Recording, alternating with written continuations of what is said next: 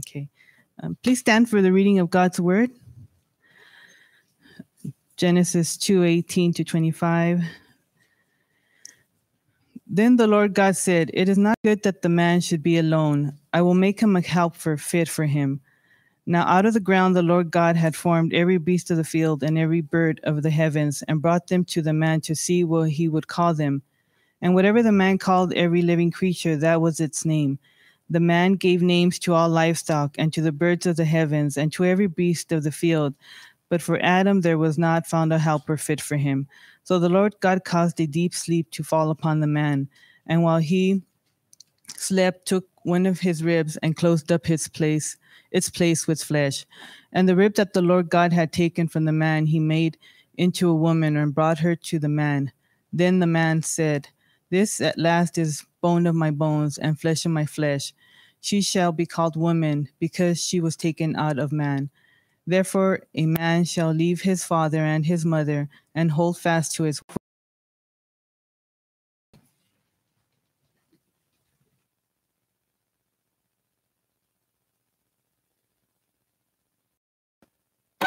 Good morning, Echo Church. Anybody hear me okay? We didn't do a sound check beforehand, so just making sure we're we're doing this on the fly here this morning. Um, good morning, everybody. I'm Pastor JD. If I haven't had the chance to meet you yet, I'm looking forward to the chance to do that. We are going to continue our series this morning in creating eden which is a series in which we are trying to see what does the word of god specifically the book of genesis say about the family and so far, we have covered a number of different topics.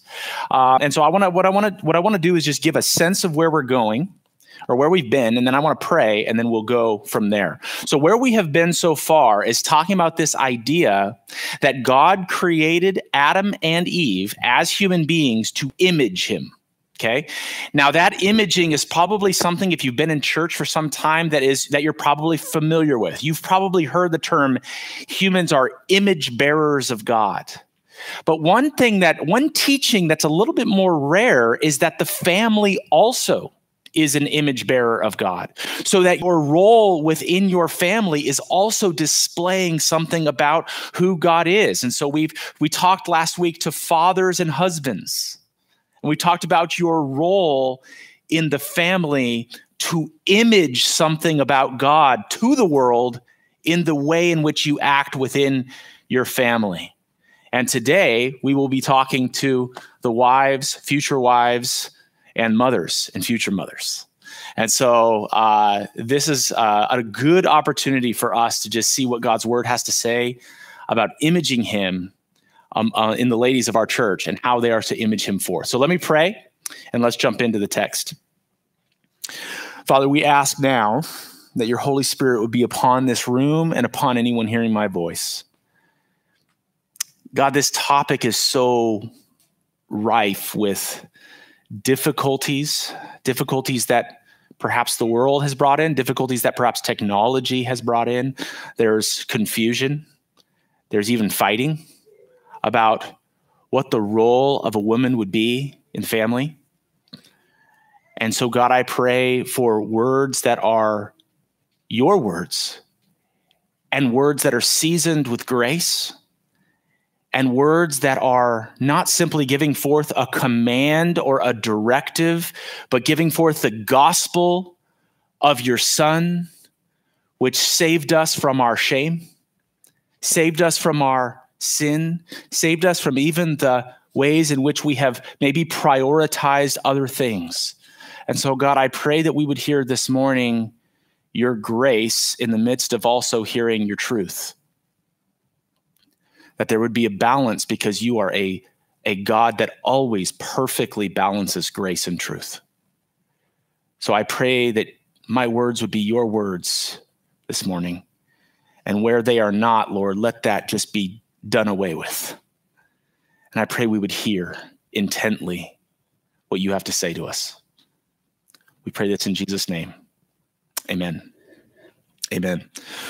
So last week, as I said, we talked to the husbands, we talked to the fathers, and here was the main idea that we said to husbands and fathers. Husbands and fathers, or future men who desire to be so, Your job in your family is two things to provide and to protect. And you, if you remember, we saw that out of Genesis chapter 2, verse 15. So out of Genesis 2:15, God says to Adam, he says, I'm he plant, it says about Adam that he planted Adam in the garden to do two things. There's two things Adam was supposed to do in the garden. He was supposed to provide in the garden. He was supposed to work, whatever that meant in perfect paradise, to work to, to, to provide food from the garden for his family, to work the, the garden. He was also to, the Hebrew word is shamar. He was to keep the garden. He was to protect. He was to guard the garden. And we saw that, and we t- we went then to men, and we said, "Okay, men, this is the picture of the family that God has now given to you, and you are meant to be like God in that God is a provider, and you're meant to be like God in that God is a protector." So there's an imaging now that you do, men. And so today, we're really, this is the corollary, this is the other side of the coin, if you will, to last week's sermon. So the topic is the same. The main idea is the same because there is another imaging that's going forth here. There's something else that is imaging, but now we're talking about Eve and we're talking about you ladies and we're talking about what aspects of God you uniquely image forth. So I don't want to lose as we get into the nitty gritty, as we get into difficult concepts and how the Bible works into our everyday life. I don't want to lose the main point of this whole thing, which is that, ladies, this morning, ladies, you are to image forth something about God in the way you are a wife and the way you are a mother. Now, here's what's awesome about that. You ready? It isn't just some dry command where God just says, just do this. Because I said so, you just do this.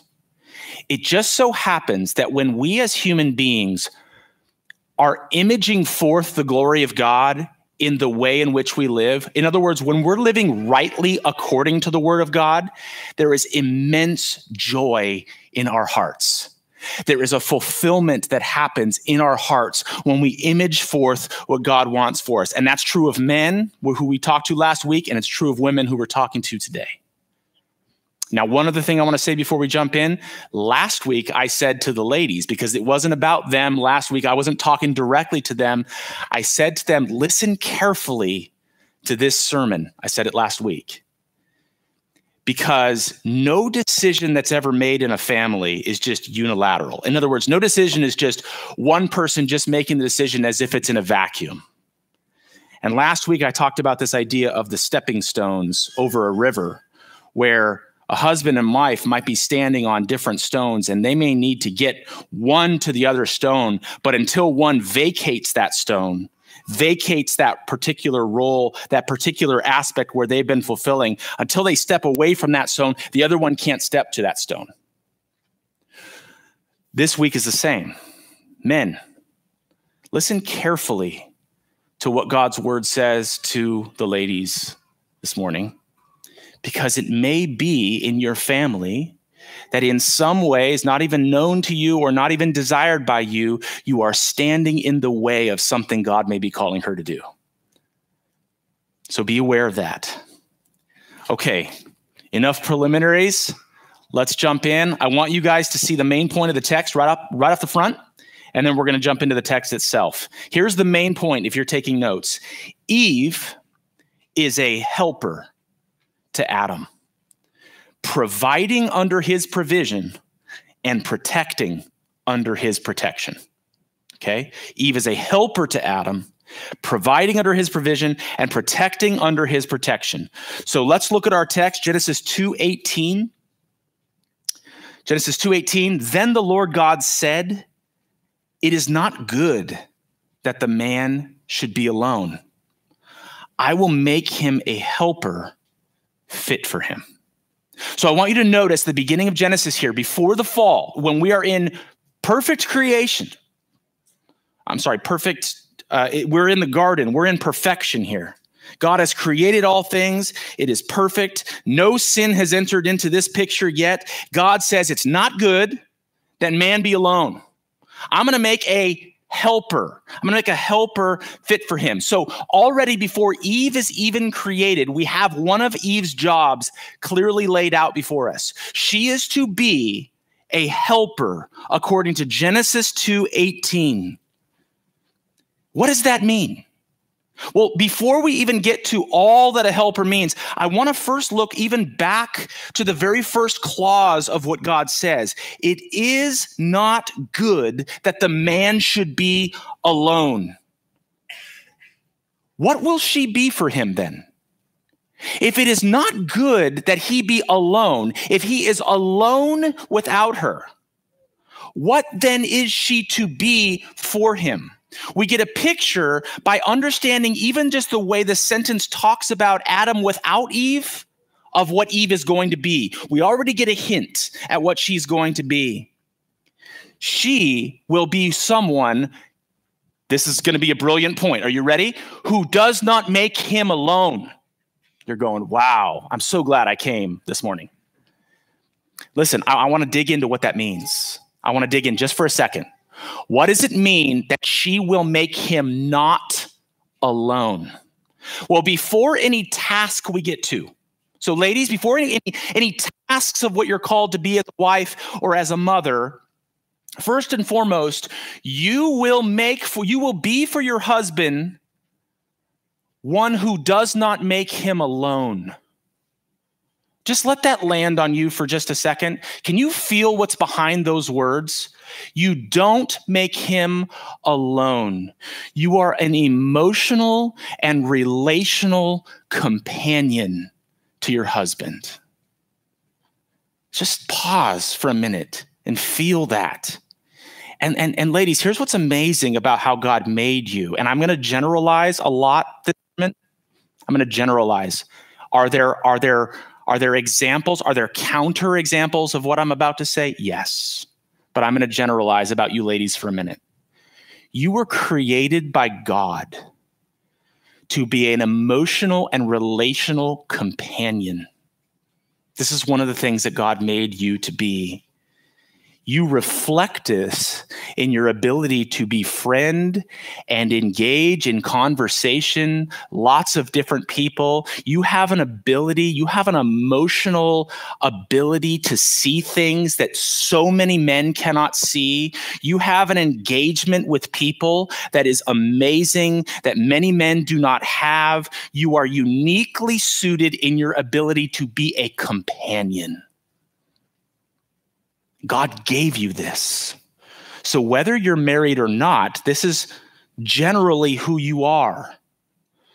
You may be an introvert or you may be an extrovert. It doesn't change the fact that this is true. What it does change being an introvert is that you may be better at engaging in one or two people at one time. That doesn't change the fact that you are a be- better conversationalist. You're typically better in the way you engage people emotionally.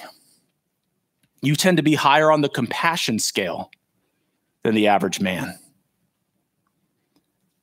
you tend to be a better conversationalist. You can just you can share you can talk you can you can engage and this reflects who you are and it reflects this this emptiness in a sense that God saw in Adam when Adam was alone. There's one who needs to come alongside of him to be that for him. So ladies, if you're married this this morning, don't miss the fact that God made you in some sense to be an emotional, relational support and connection to your husband, and oftentimes your husband is lacking in those things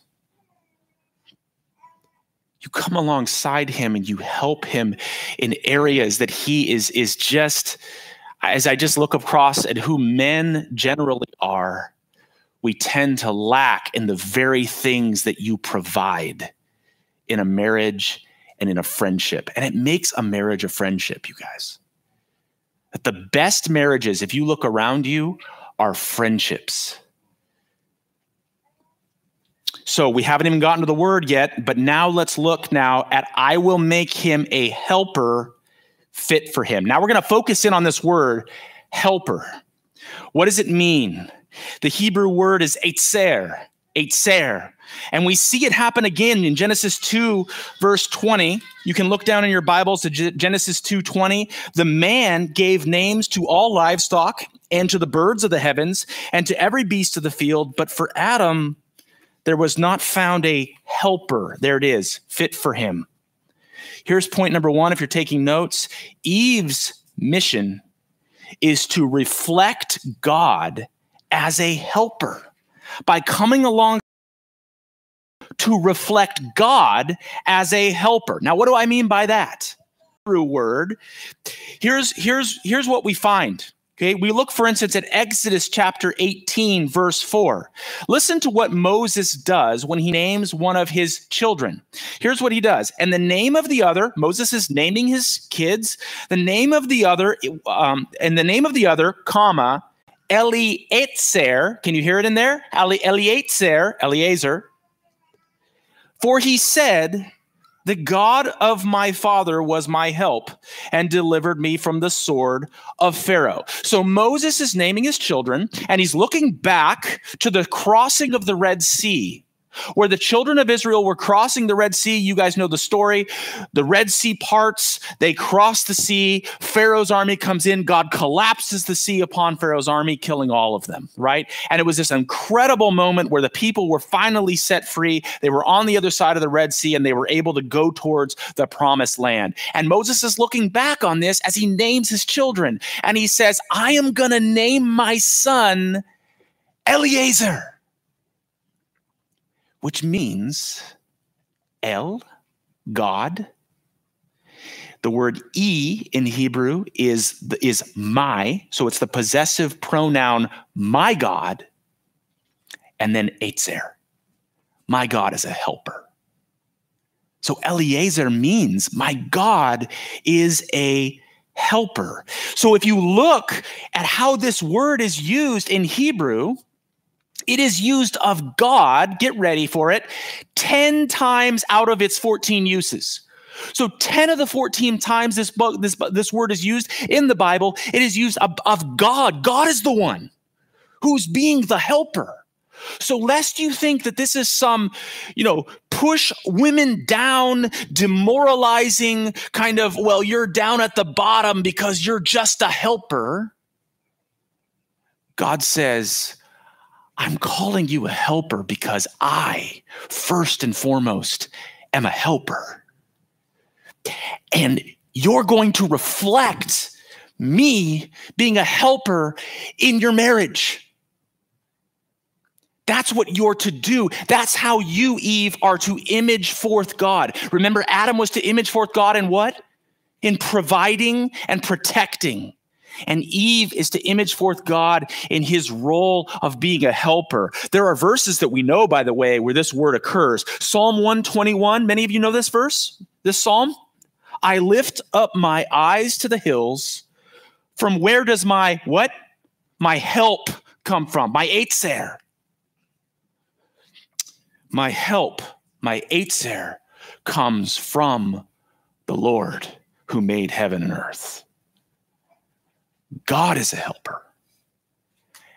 And we reflect that when we live as a helper in that particular role that God created you to be, ladies, in your marriage.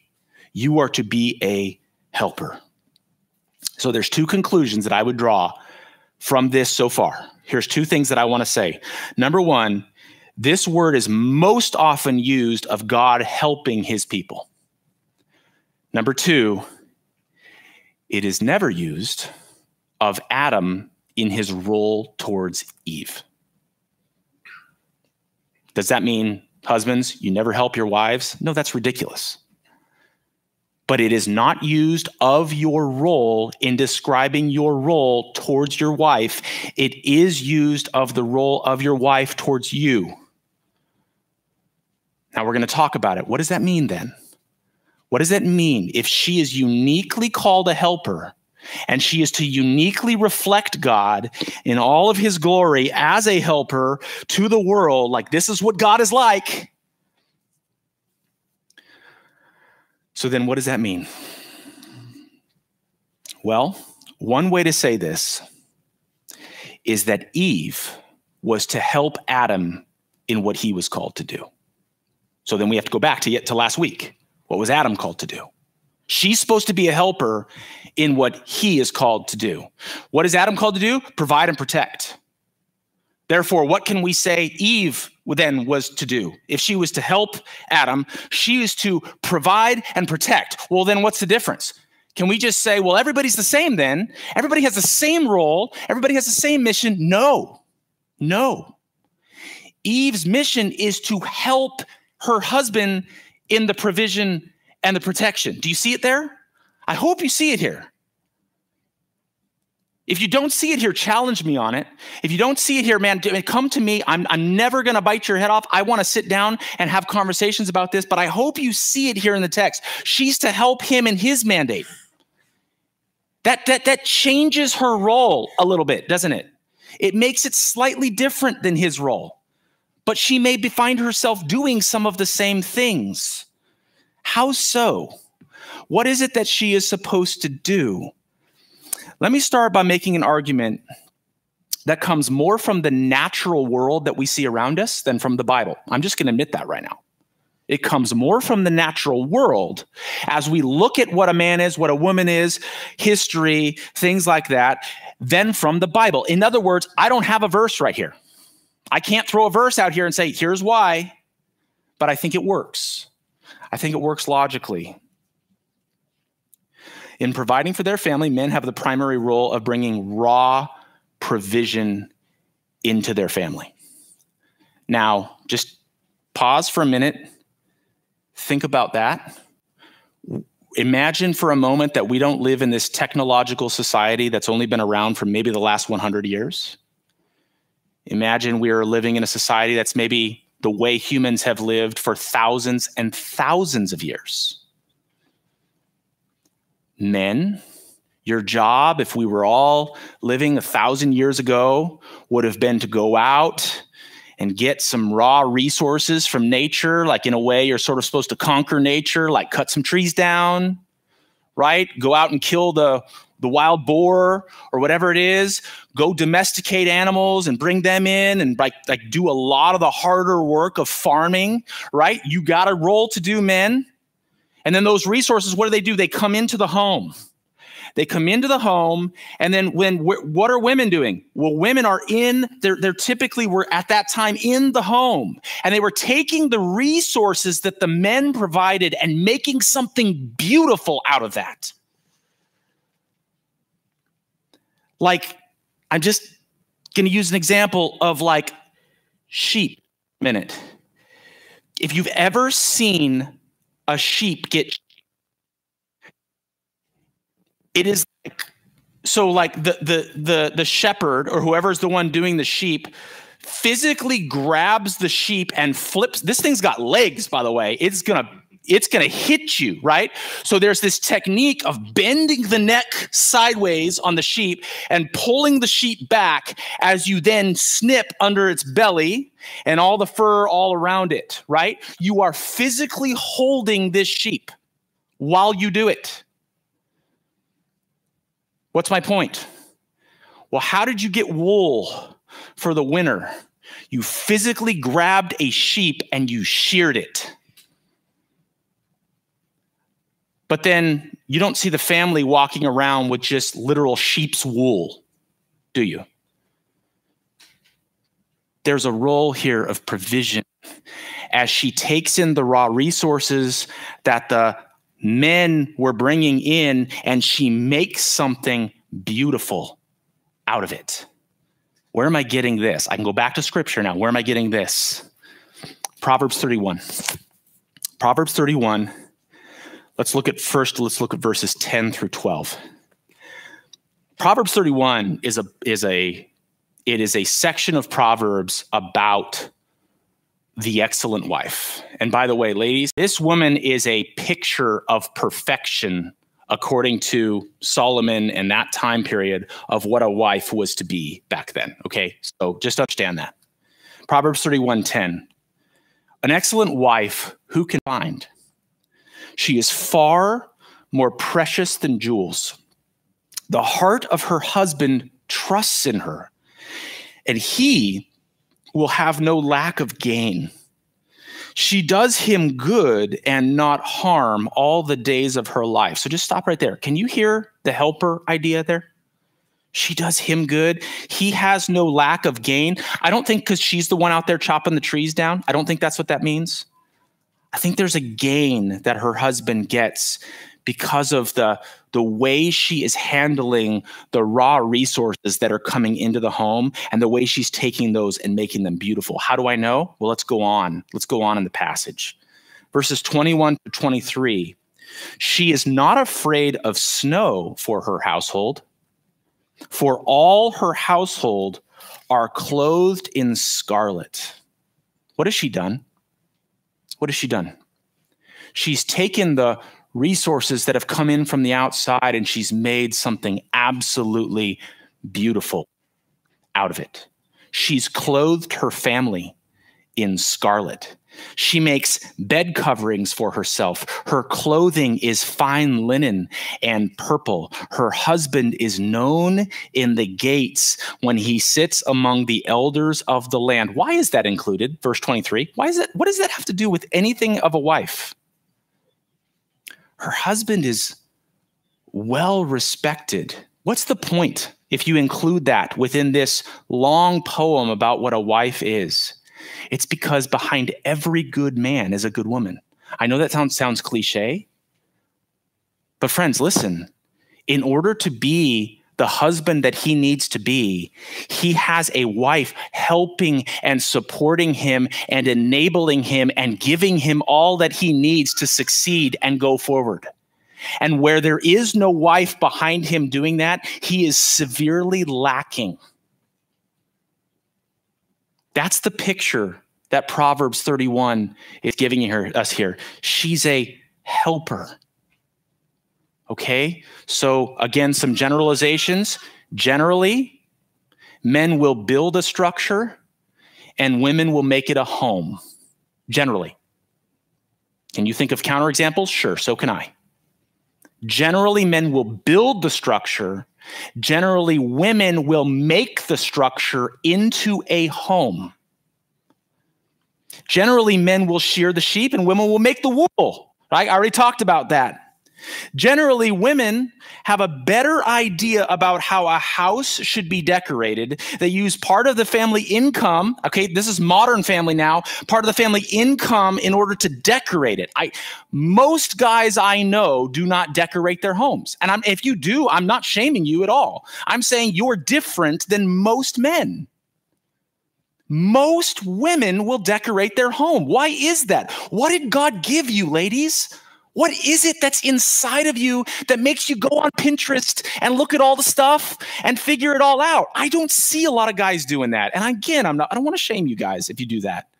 Some of you are going to be amazing artists and decorators and that's your that's like this unique gift that you have, man, but that's not the general rule.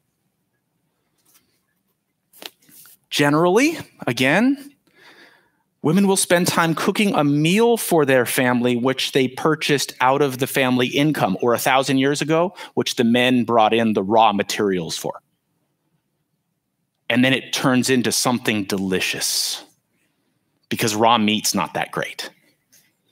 And if guys had their way, they would just throw the meat on the fire, right? And it would just, there you go but the seasoning and the mixture and the, the unique taste of putting everything together is something that typically, generally, has fallen to women because it's part of beautifying the raw resources that are coming in. So, do you see how he's a provider? Do you get now how he's providing and then she's providing?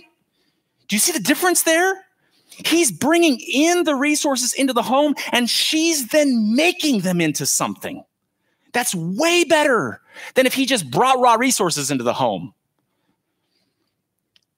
So there's this picture of helping that now combines what Adam is supposed to do, and she finds her place now within that. Generally, we could say this women provide greater beauty and usefulness out of their husband's raw provision. That's what you do. You make things beautiful. And and and generally women i'm not making this statement about any woman in particular outside of my wife generally women you are beautiful. Men are not beautiful. We don't use that term. Who you are you are a different being a different person than your husband. I i know that it just sounds it's like obvious that I have to say that, but remember the day and age that we are in right now. You have unique characteristics, you have unique gifts. And my desire as your pastor this morning is to see you charge after those gifts and all that God has made you to be so that He is glorified first and foremost, and so that you have the joy of living the way that God has intended you to be. So, this idea of provision coming from outside and the woman making something better actually also applies to your role in childbearing. Now, I'm going to make this PG here, I'm going to keep it scientific, but let's consider this for a second.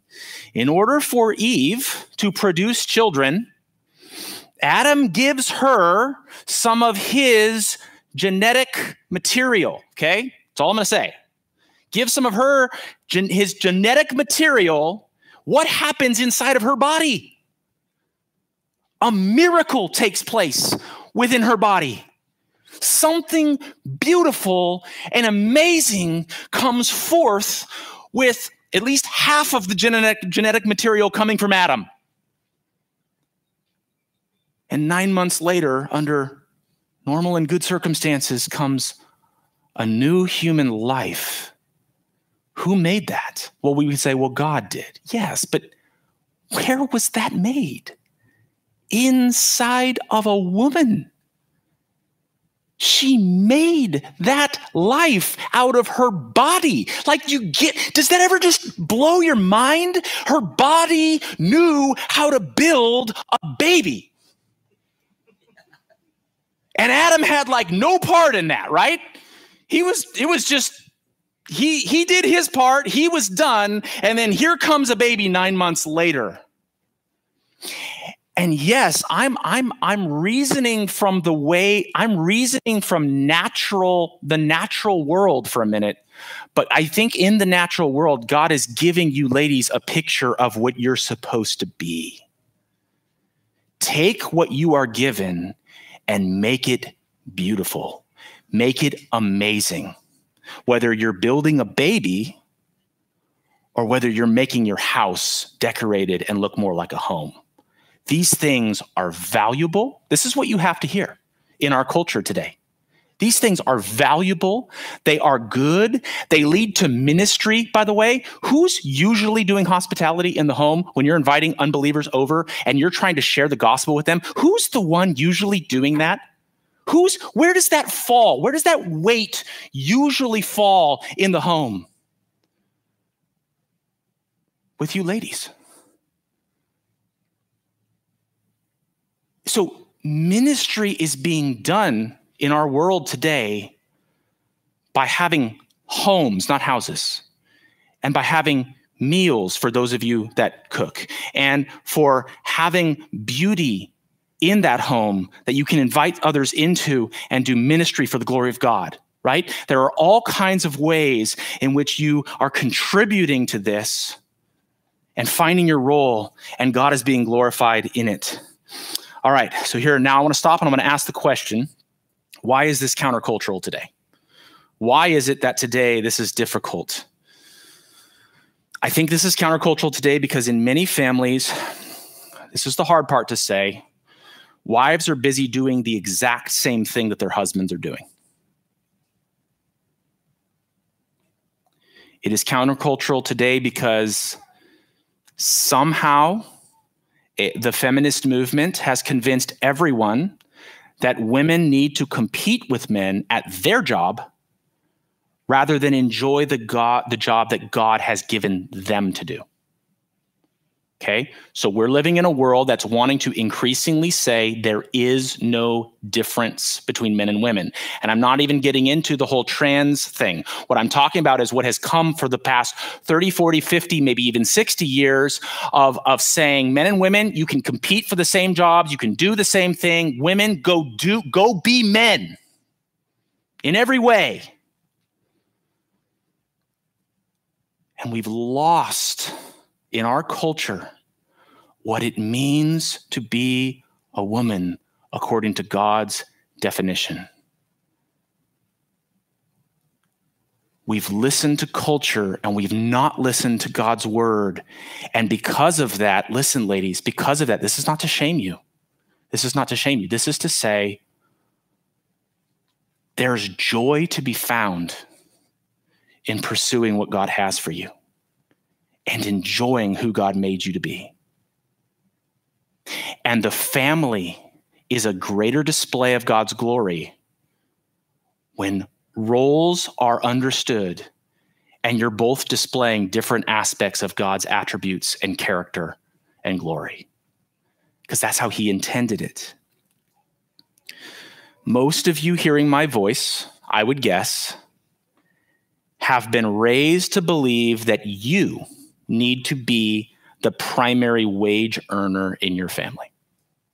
I would, I would guess that most of you have been raised to believe that. We've gone generation after generation now. We, it's worked into our culture. And so parents will oftentimes share this now with their kids. Now, let me just pause for an objection. Let me pause for objection at this point. I, I hear an objection coming, okay? And it sounds like this It sounds like you, Pastor, are saying that women shouldn't be educated or develop skills that would be profitable outside of their family, right? Does that, does that is that possibly sounding like I'm coming from that perspective? And this is again where I said this last week. I want to be very careful in my words, and I want to ask, I want to plead with you to be very careful in how you hear. Don't hear me say something that I didn't say. Nothing I am saying is suggesting that a woman cannot develop herself to her full potential, including skills that would be valuable outside of her home.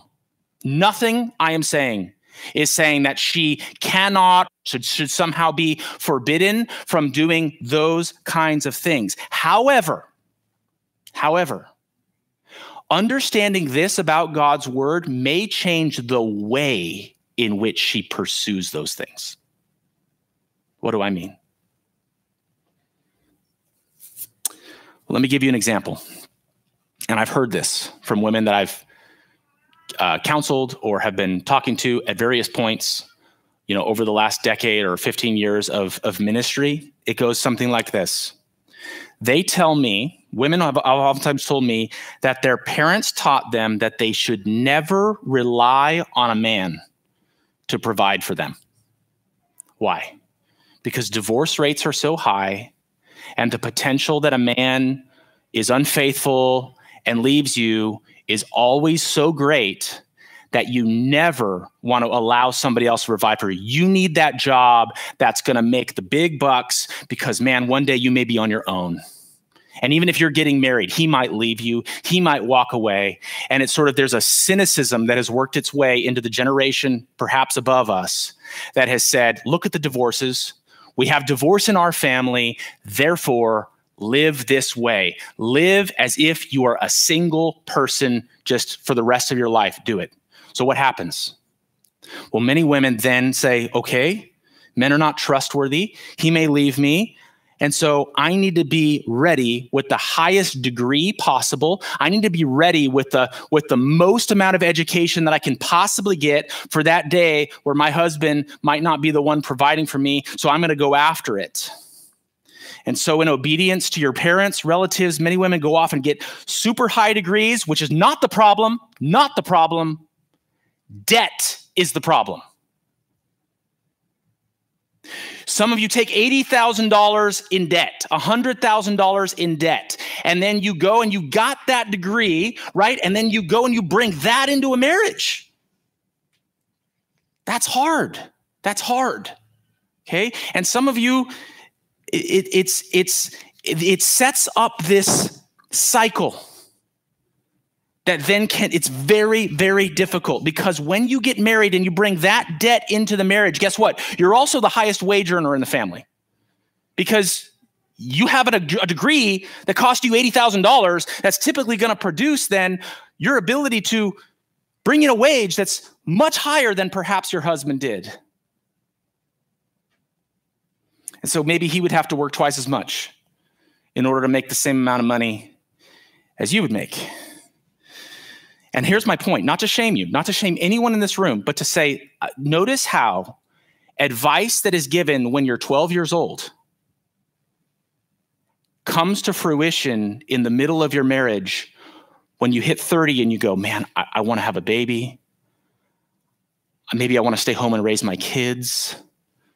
Maybe I want to have a different situation that I have right now but I've been living this way for so long, and now I feel trapped. And I cannot tell you how many women I have talked to where that is the case they feel trapped. They might be at the highest level of a law firm. They might be at the highest level of a corporation, doing fantastic, earning an amazing wage. Everybody is excited about them and the work that they're doing because none of this has to do with their ability. None of it. They're just as capable at that job, maybe in some ways more than a man. But now they hit 30, they hit 29, they hit 28, whatever it is, and they go, I want to have a baby. But I'm in this life. I want to stay home with that baby. I want to spend time with that baby because God has made you feel, He has given you inside of you a desire to raise your children. But up to this point, it's like it just seems impossible. And let me just tell you, it's not impossible. It may not fix, it may not be ended today. It might take five years of a plan. It's not impossible, but I'm just describing the scenario that I know many, many people are in. And, and maybe it doesn't need to be said, but I will say it. Whatever job you're at, you are replaceable in an instant. You have I don't care if you're the CEO of a company, they're going to say, shucks, bummer that you had to leave us. We're going to replace you within a month. But what about raising your kids? What about being the kind of wife that rather than is competing for resources with your husband is actually being the helper that God has called you to be? No one can do that in your family. No one can replace you in that moment. Daycare won't replace you. I'm not saying daycare is of the devil, okay? I'm saying daycare is not going to replace you. You have an incredible responsibility and role that God has given you to play.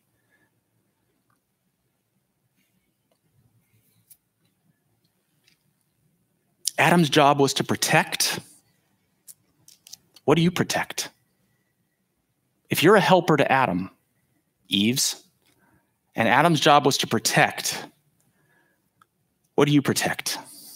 I want to argue that your job, her job, is to protect children under her care.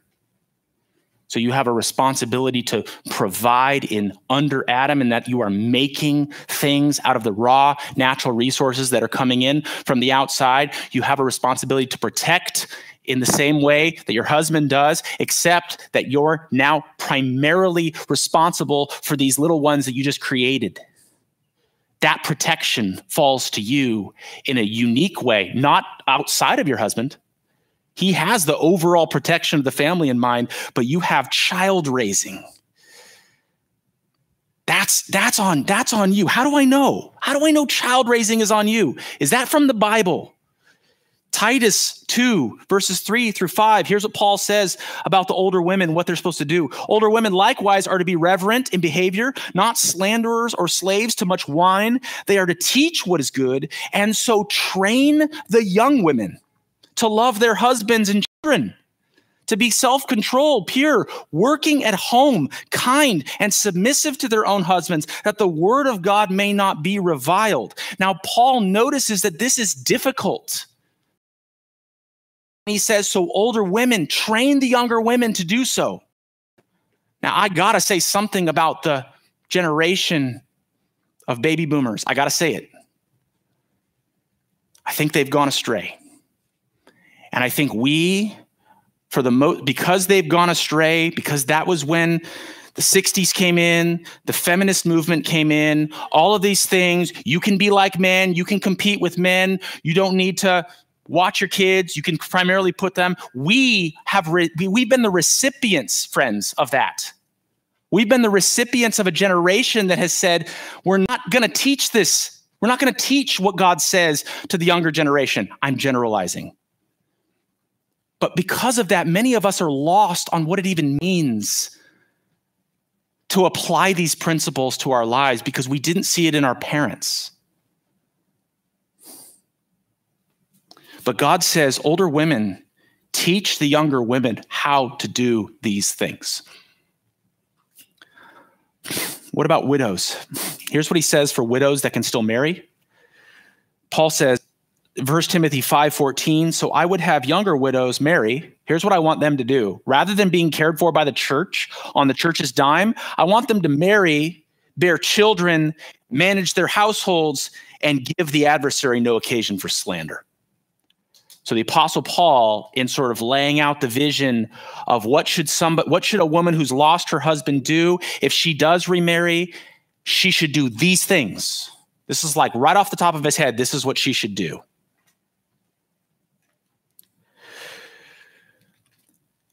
I'm also going to make a crude argument from nature. It's crude, bear with me. Eve had breasts. Okay, here's what I mean by that.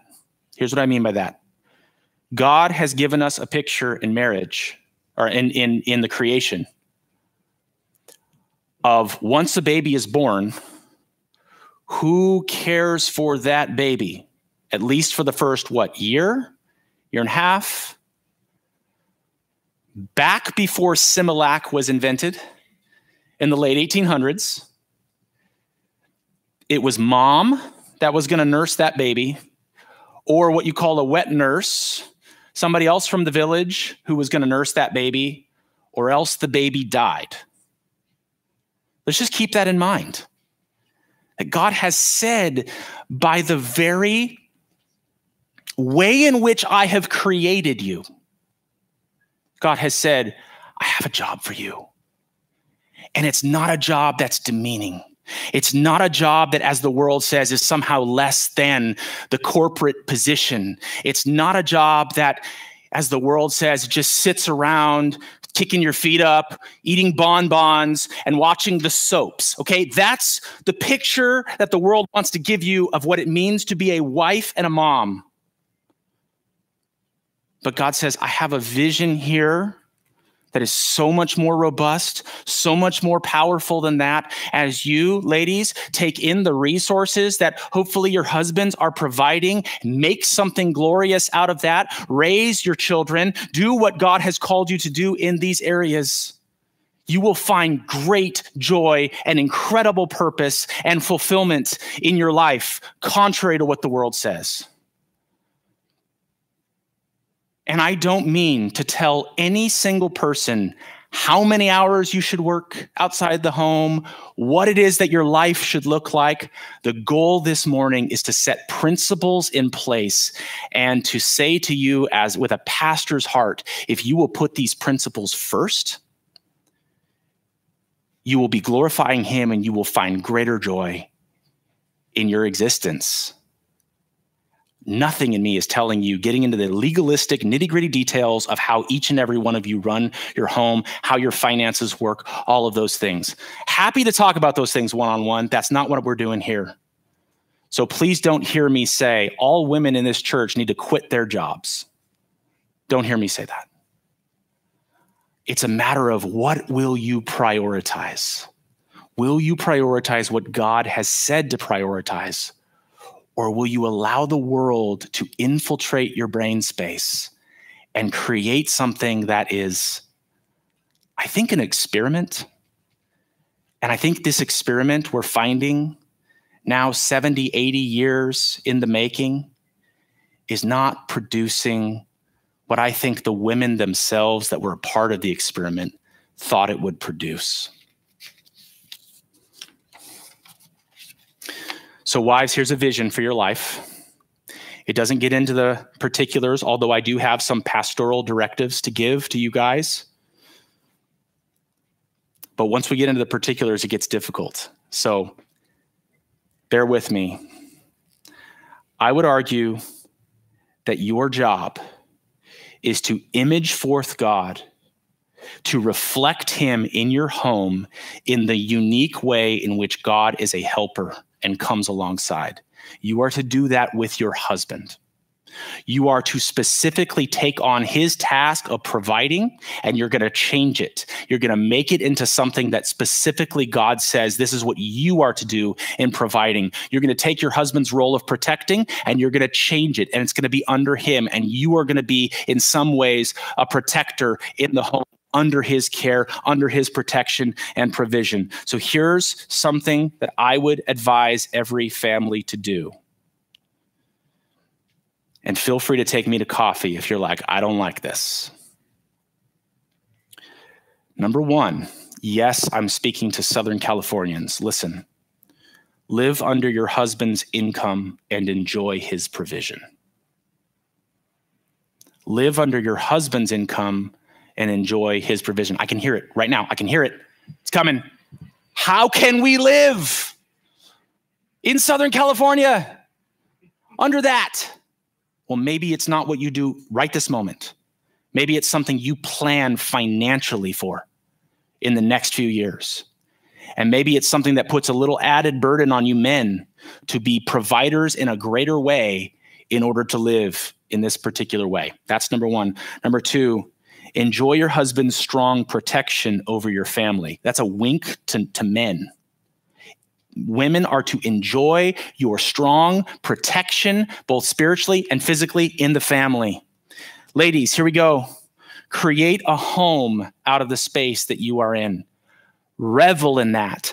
Love that. I want to free you to create a home in the space that you have. Rental space, home that you own, wherever it is, create a home. Make it something. Make it more beautiful than it was before.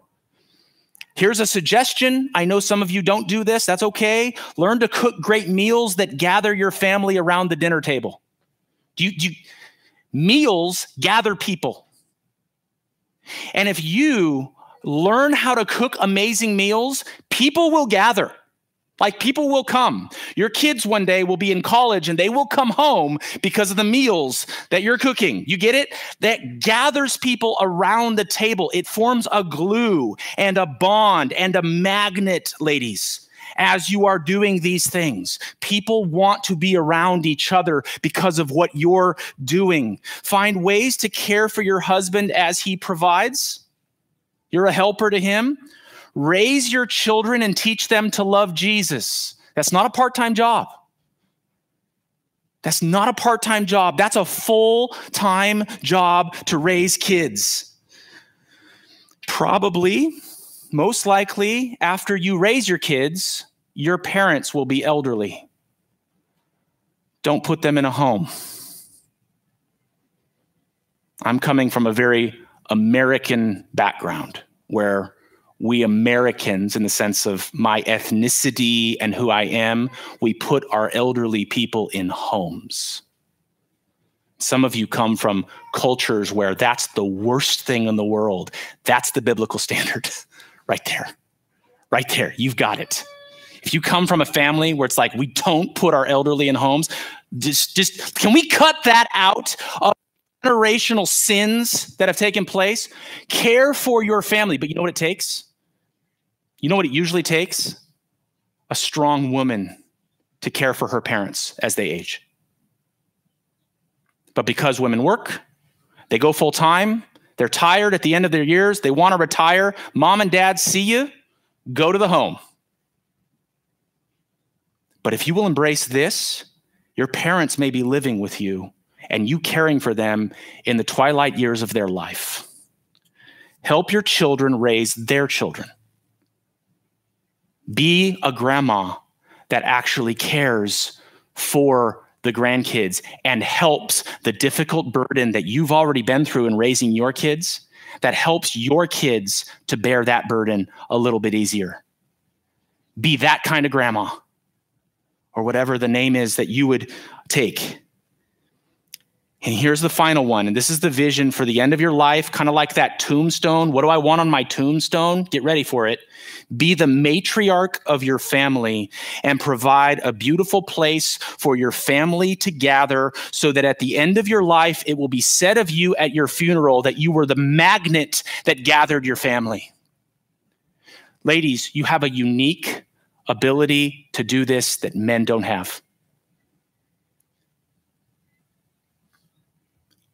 Set a vision and a trajectory for your life based upon biblical principles, that means that in your dying day, your family is gathered around you. And that they would say of you in that day, You're what kept us together. You're what, you're what binded us. Your meals, your home, all that you did, it's powerful. And I want to say to the church, we've gotten away from it as a whole culture.